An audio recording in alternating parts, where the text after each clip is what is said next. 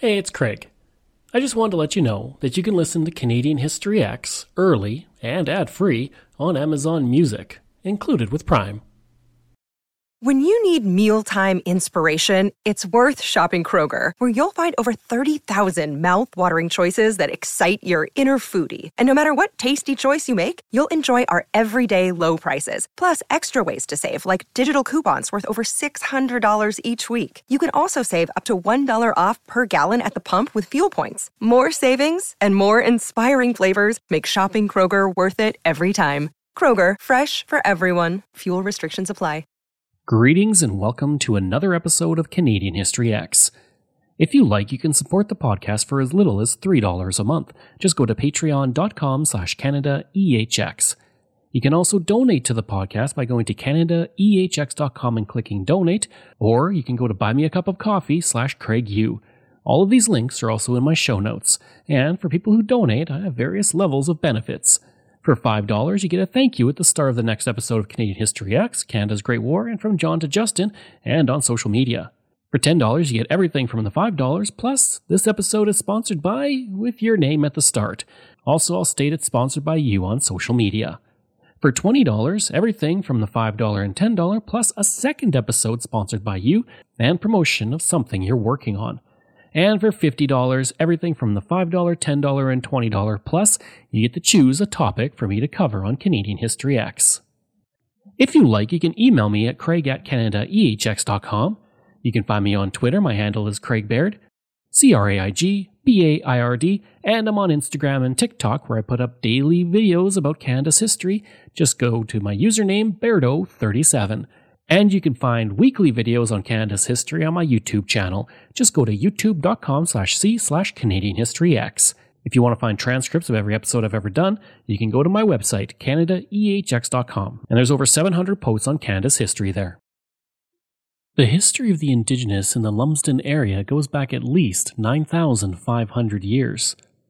Through carbon dating of artifacts, it is believed it was that long ago that the first Indigenous began to settle in the area. Nearby to Lumsden, you can also find a stone medicine wheel and a teepee ring along the Arm River.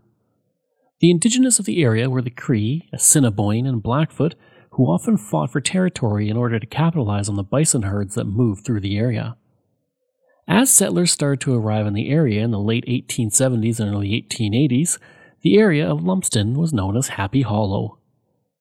The name Happy Hollow wouldn't stick, though, in 1889, when the Canadian Pacific Railway decided to build the railroad through the area, at that point, Happy Hollow was renamed as Lumsden in honor of Chief Engineer of the CPR, Hugh Lumsden.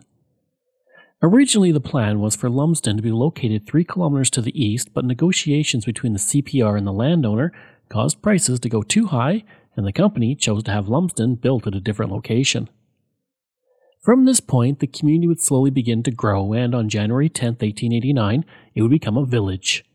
Three years later, in 1892, Thomas Hill opened a general store in the community and started operating a post office. Soon after, a blacksmith shop, grain elevators, and an implements agency were established. Also in 1892, the area would receive something that would become common for the next century a flood. In fact, throughout this episode, I will speak several times of floods, some worse than others. As the community only had a few residents at the time, though, damage was minimal. In 1897, the first doctor opened up a practice in the community, and Lumsden was well on its way to becoming an important community in the future province of Saskatchewan. For the next decade, Lumsden would go through a thriving boom period with several stately brick homes and businesses being built. In 1903, the Lumsden Plaza was built in the commercial center of the town. For decades, it served as the core of the business district and housed a bank, several stores, and professional offices. The Balfour and Brothers General Store also operated out of the building from 1903 to 1970. The building still stands to this day and was made a municipal heritage property in 2004. In 1904, the next major flood hit the community. This is often considered to be the first major flood to hit Lumsden. The Edmonton Bulletin reported, quote, this village is experiencing a flood such as the oldest residents have never before seen. At about 5 p.m., the Wascana Creek broke away, and the waters combining with the already overflowing Qu'Appelle River caused the trouble. The water rose gradually in the flood, and it gave ample warning for residents to get to safety. Soon after, the water rose by one foot over the course of only a couple hours. Throughout the days that the water was rising, residents were getting livestock and belongings out of the area of the flood zone. Eventually, the track was washed away, and all that was visible were the telegraph poles with the town completely flooded and only one store and the train station escaping the flood waters. In some places, the water was six feet deep, and it would not be until May 19th, two weeks after the flood reached its highest point, that trains were once again moving through the area. A year after the flood hit, on March 15, 1905, Lumsden became a town. In 1906, the Foxley Anglican Church was built near Lumsden. The congregation had existed since 1902 and services were held in a variety of locations until the church was finally built. The church became a central place in the area for social gatherings as well as church services and still operates as a church to this day. Built in the Gothic Revival style, it was made a municipal heritage property in 1983. Another church, the Kennell Anglican Church, was also built in the area around the same time. Originally named the St. Nicholas Anglican Church, it was actually located at a different site when it was built in 1900. That church was then dismantled and rebuilt at its new site in 1910. Today, the church is one of the most photographed historic churches in all of Saskatchewan and has been featured in film, tourism promotions, calendars, and books about historic sites in Western Canada. It is often used as a backdrop for wedding photos as well, and in 1983 it was made a municipal heritage property. In 1916, the specter of flooding once again came to Lumsden when waters rose, pushing dozens of families out of their homes to escape the rising water.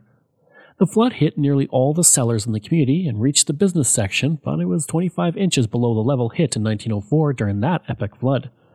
The Winnipeg Free Press Prairie Farmer reported, quote, The water in the inundated area is now fully two feet lower than it was on Friday, and fires have been started in many of the deserted houses in order to assist the gradual drying process.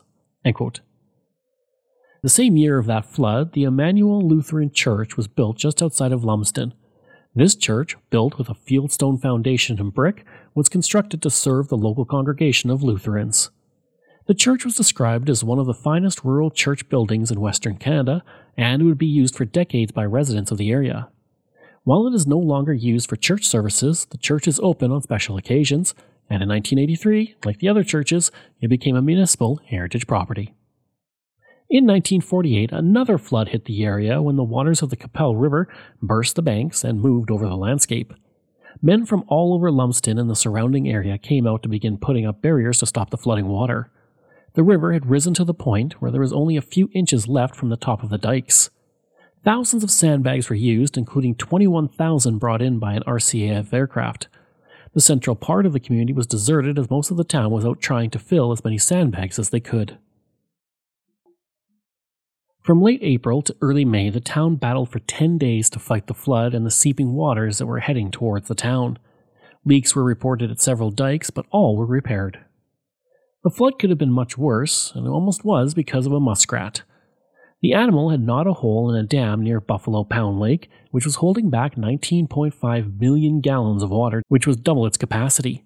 The break was spotted thankfully and reinforced. If it was not discovered, then Lumsden would have found itself under 8 feet of water.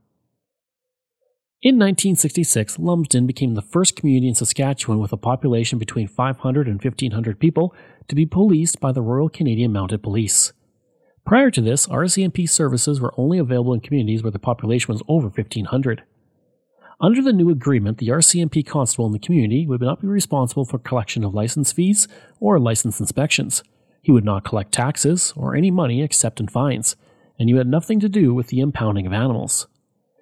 Many in the town were happy about this as Lumsden had been dealing with transient people moving through who would break into businesses, and due to the closeness of Lumsden to Regina, this also brought in rowdy individuals, and having the RCMP would help curb that in the community.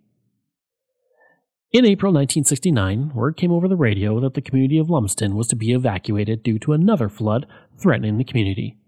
This flood, one of the worst to date, resulted in 90 Canadian Forces troops arriving from Calgary and another 70 from Moose Jaw to help the 1,100 people who were filling sandbags to protect the community.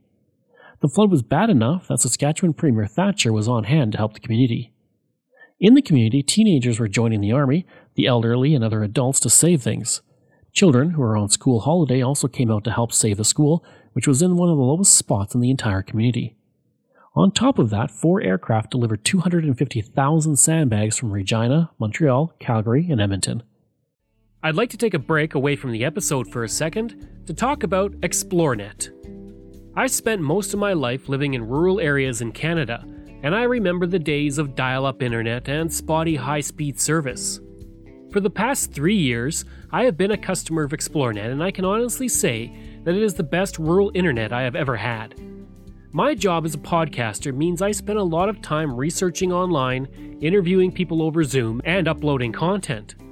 Through it all, Xplornet has provided me with excellent service. When I'm not working, I enjoy streaming content on several streaming platforms and even doing some online gaming with a friend in Ontario. Xplornet allows me to do all of that with ease. Right now, they offer up to 50 megabits per second on their new LTE network with unlimited data. Their service has only become faster and better since I first signed on. Today and beyond, Xplornet is investing in building and upgrading the network at a rapid pace. Xplornet is rural, and that is their route, and that is their focus. For more information about rural internet options in your area, go to xplornet.com or call 1 866 285 2253. In April 1974, the worst flood in the history of Lumsden would hit as the water started to rise over the dikes. The community got to work to construct what was called the Great Wall of Lumsden.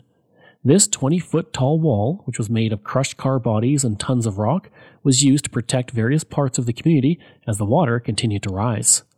The dike near James Street Bridge would collapse and had to be rebuilt, and that dike had been built in 1904 and simply could not withstand the pressure of the water. At one point, enough water was funneling through Lumsden to spread a full foot of water over a 36 square mile area. Across Canada, images of the flood and the residents fighting it were broadcast. Within the community, meals were provided free 24 hours a day for those fighting the flood, and the women of Lumsden also maintained a canteen in the basement of the United Church. To fight the flood, a total of 116 trucks, 30 front end loaders, 13 bulldozers, 15 scrapers, and 3 graders were used. Working around the clock, the residents and army built dikes that were 8 to 30 feet in height. At the peak of the flood, 14,900 cubic feet of water a second was moving, which began to overwhelm the natural banks that could handle only 3,000 cubic feet per second.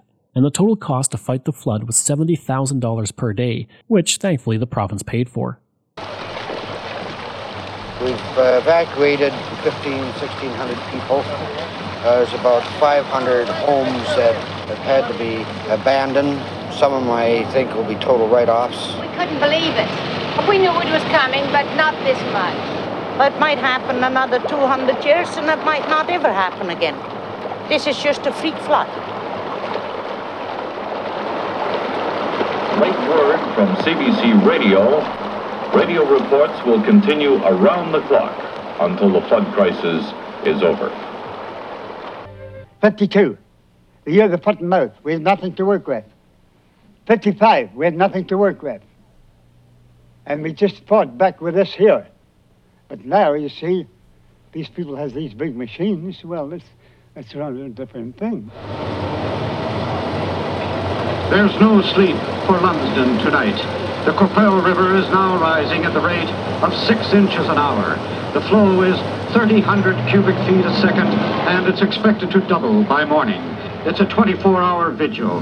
Dikes are being built to handle a flow of 12,000 cubic feet a second, and they'll go even higher if necessary.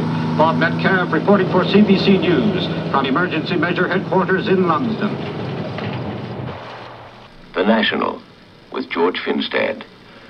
Good evening. Rivers swollen by spring thaws and ice jams continue to flood over wide areas of the prairies. In the small town of Lumsden, floodwaters are expected to peak sometime tomorrow. In this spot, the Qu'Appelle River is usually 50 feet wide. Today, it's half a mile.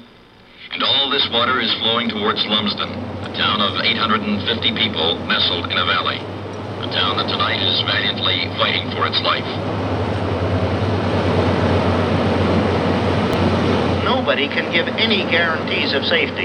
And under those circumstances, I think it's imperative that the residents of those affected areas should evacuate, should remove themselves from a situation of danger, because if something should fail, we will have no warning and it will create a situation of immediate grave danger. Well, as far as we're concerned, uh, we're still building dikes. Uh, we have no guarantee that this is the end of the height nor the flow. There must be some headwaters or someplace that's pushing this stuff through pretty fast.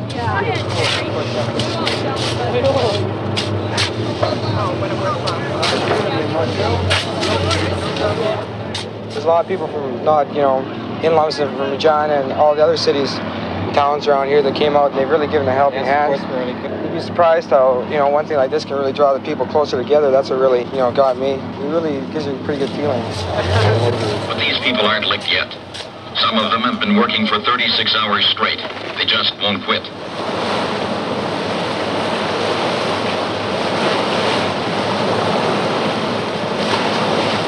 Within the last two or three days, when we got the prediction of 11,000 or better, in 15 minutes we had six units on their way to Lumsden. That's how quick it was to get things going.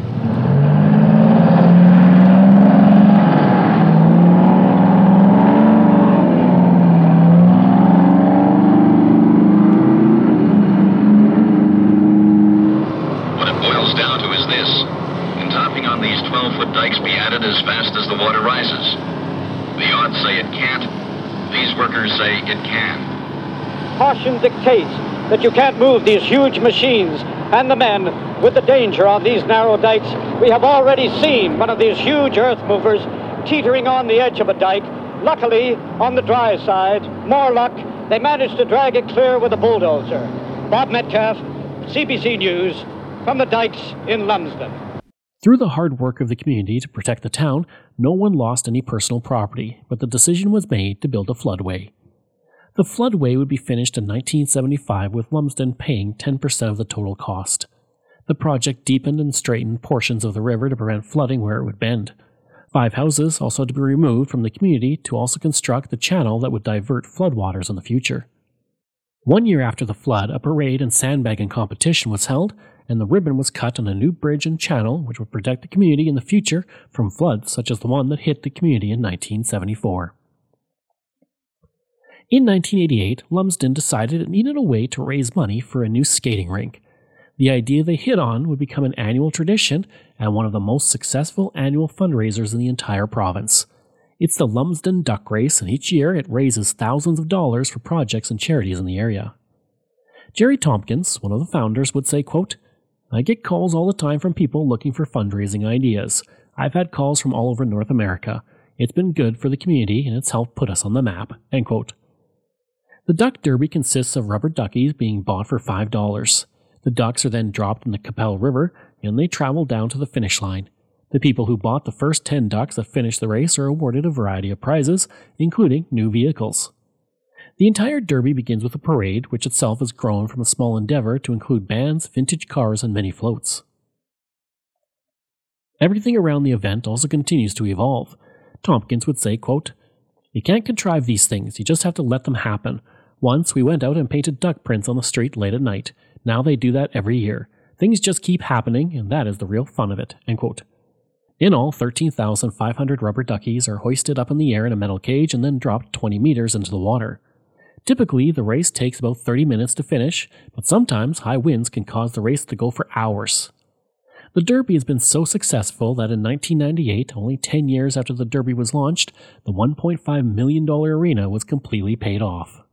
Labor Day in Lumsden. It's time to party. It brings out nearly everyone in town and plenty from cities nearby. And there's some cash behind it, too. I mean, I was the winner two years ago, the first prize. You were the winner. What did you get? 20,000 bucks. By now, it's a Lumsden tradition. Every year for the past 28 years, they've been doing the Duck Derby right here next to the Qu'Appelle River. And right now, you can see them loading thousands of little tiny rubber ducks into that crate and they're going to drop it into the river and in a little bit we'll see who exactly is the winner.